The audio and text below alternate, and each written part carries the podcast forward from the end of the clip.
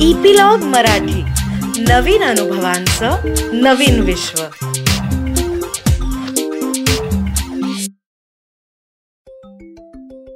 गणपती बाप्पा मोर्या मंगलमूर्ती मोर्या. पुढच्या वर्षी लवकर या. छोट्या दोस्तानो आता गणेशोत्सव संपत आलाय. भाद्रपद महिन्याच्या चतुर्थीला आपण गणेशाची जी स्थापना केलेली आहे त्याचं आपण अनंत चतुर्दशीच्या दिवशी विसर्जन करणार आहोत. दहा दिवस चालणारा हा गणेशोत्सव आता संपणार आहे. त्याच्यामुळे आपल्याला सगळ्यांनाच खूप वाईट वाटतं. कारण गणपती हा असा देव आहे की तो सगळ्यांचाच खूप आवडता आहे. आणि तुम्हाला माहिती आहे का की गणपतीला दुर्वाच का वाहतात? त्याला दुर्वा खूप आवडतात. त्याच्याबद्दलच एक छान गोष्ट आहे ती मी तुम्हाला आज सांगणार आहे. छोट्या दोस्तानो तुम्हाला माहिती आहे का की आपण जेव्हा शंकराची पूजा करतो तेव्हा त्याला बेलाचं पान वाहतो. श्री विष्णूची पूजा करतो तेव्हा त्याला तुळशीची पानं वाहतात. जसं आपण सत्यनारायणाची पूजा करतो तेव्हा त्याची हजार नावं म्हणजे विष्णू सहस्रनाम म्हणत आपण त्याला एक हजार तुळशीची पानं वाहतो. तसंच गणपतीला पण दुर्वा वाहतात आणि लाल जास्वंदाचं फूल वाहतात. पण दुर्वाच का? त्याचीही गोष्ट आहे. पुराणामध्ये अशी एक कथा दिलेली आहे की एकदा यमराजाच्या दरबारात तिलोत्तमा नावाची एक अप्सरा नृत्य करत असते. ती अप्सरा खूप सुंदर असते आणि तिचे नृत्यही खूप छान असते. दरबारात सगळे जे बसलेले असतात ते नृत्य बघून खूप भारावून जातात. तसाच यमराज पण त्या नृत्याने भारावून जातो. आणि तिचं नृत्य मध्येच थांबवतो आणि त्याबद्दल तिला तसं बोलूनही दाखवतो तिचं कौतुक करतो. पण तिचं नृत्य मध्येच थांबवल्याबद्दल ती अप्सरा नाराज होते. ती म्हणते की तुम्ही माझं नृत्यमध्येच थांबवलं त्यामुळे सगळ्यांचा बेरंग झाला आहे म्हणजे सगळेजण नाराज झालेत. आणि तिच्या त्या नाराज होण्यामध्ये तिच्या रागामधून एक राक्षस निर्माण होतो. आणि तिच्या क्रोधातून जो राक्षस निर्माण होतो त्याच्या डोळ्यातून पण तो राग व्यक्त होत असतो. त्याच्या डोळ्यामधून अग्नीच्या ज्वाळा बाहेर पडत असतात. आणि तिथे तो राक्षस निर्माण झाल्याबद्दल बरोबर तो असा गडगडाट मोठा हसून आणि मोठ्याने म्हणतो की हे यमराज माझं नाव आहे अन्नलासूर. काय आहे? अन्नलासूर. तू तिलोत्तमेला मध्येच थांबवलंस आणि नाराज केलंस. आता मी तुला खाऊन टाकणार आहे. यमराज घाबरतो आणि तिथनं दरबारातनं पळून जातो. पण अनलासूर जो दिसेल त्याला खात सुटतो. दरबारात बसलेले आणि बाकीचे इतर सर्व देव स्वर्गामधले सगळेजण घाबरतात आणि विष्णूकडे जातात. त्यांच्या पाठोपाठ अनलासूर पण तिथे येतो. आणि सगळे देव विष्णूला सांगत असतात की तो अनलासूर सगळ्यांना खात सुटलेला आहे आणि हे त्यांचं सांगून होत नाही तोपर्यंत अनलासूर तिथे आलेला पण असतो. विष्णूलाही त्याला बघून थोडीशी भीती वाटते. पण विष्णू गणपतीचं स्मरण करतात.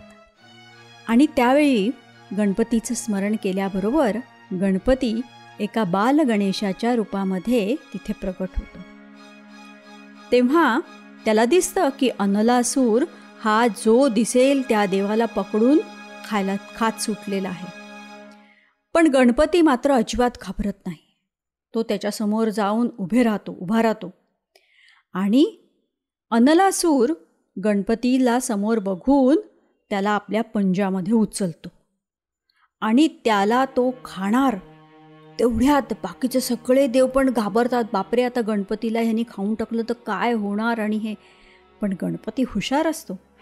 तो तेवढ्यामध्येच त्या एका क्षणात एकदम विशाल रूप धारण करतो. विशाल म्हणजे एवढं विशाल असतं म्हणजे एवढा मोठा होतो की त्याचं डोकं आभाळापर्यंत पोचतं.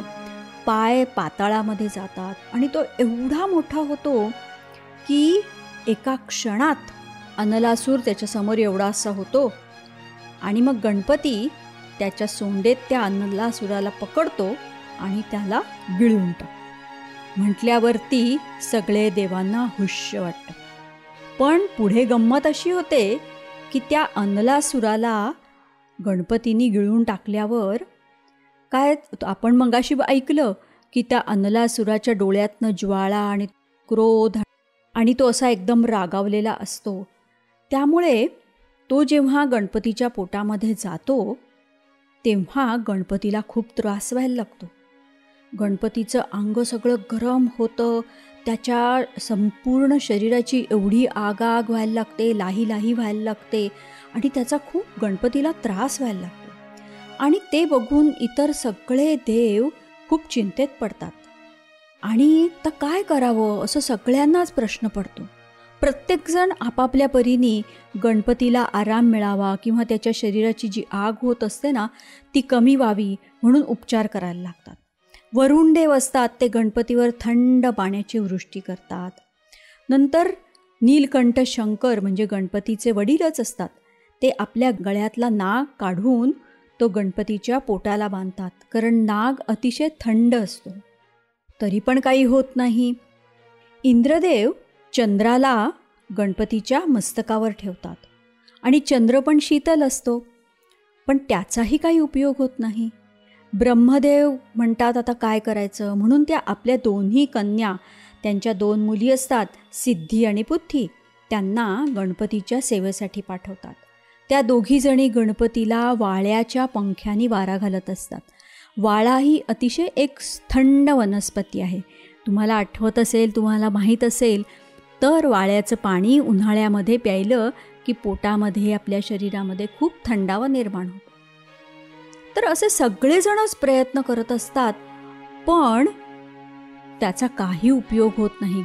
गणपतीच्या शरीराची खूप आग आग आग आग होत असते. आणि ही वार्ता सगळीकडे पसरते. सगळीकडे पसरल्यावरती ऋषीमुनींनाही ही गोष्ट कळते. मग ऋषीमुनी आपले जे आहेत ना पूर्वीचे त्यांनी आयुर्वेदामध्ये ते शोधून काढतात. आणि त्यांना असं दिसतं की दुर्वा ही वनस्पती आहे. ती एक महाऔषधी आहे. म्हणून सर्व ऋषीमुनी दुर्वांच्या जुड्या करतात आणि त्या गणपतीच्या मस्तकावर वाहतात. आणि काय आश्चर्य होतं गणपतीचा जो दाह म्हणजे ती रंगाची आग आग होत असते ना ती एकदम शांत होते. गणपतीला एकदम आराम मिळतो.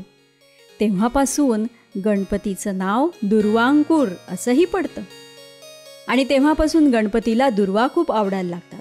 आणि त्याचा तो दाह थांबल्यामुळे गणपती पण खुश होतो. तो सगळ्यांना आशीर्वाद देतो. की माझ्या अंगाची जी आग आग होत होती ती दुर्वांमुळे कमी झाली. म्हणून जो कोणी मला दुर्वा अर्पण करेल त्या व्यक्तीची पापं नष्ट होतील आणि तो अतिशय बुद्धिमान होईल.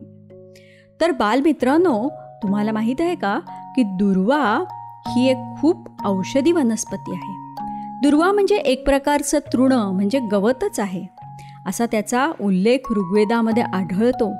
आणि खूप काही आजारांवर ह्या दुर्वांचा उपयोग पण होतो. म्हणून गणपतीला आपण नेहमी दुर्वा वाहतो तर सगळ्यांनी बोल म्हणायचं आता की गणपती बाप्पा मोर्या आणि पुढच्या वर्षी लवकर या. लवकरच मी तुम्हाला एक नवीन गोष्ट सांगायला येईन. त्याची सूचना तुम्हाला एपिलॉग मीडिया वेबसाईटवर मिळेलच.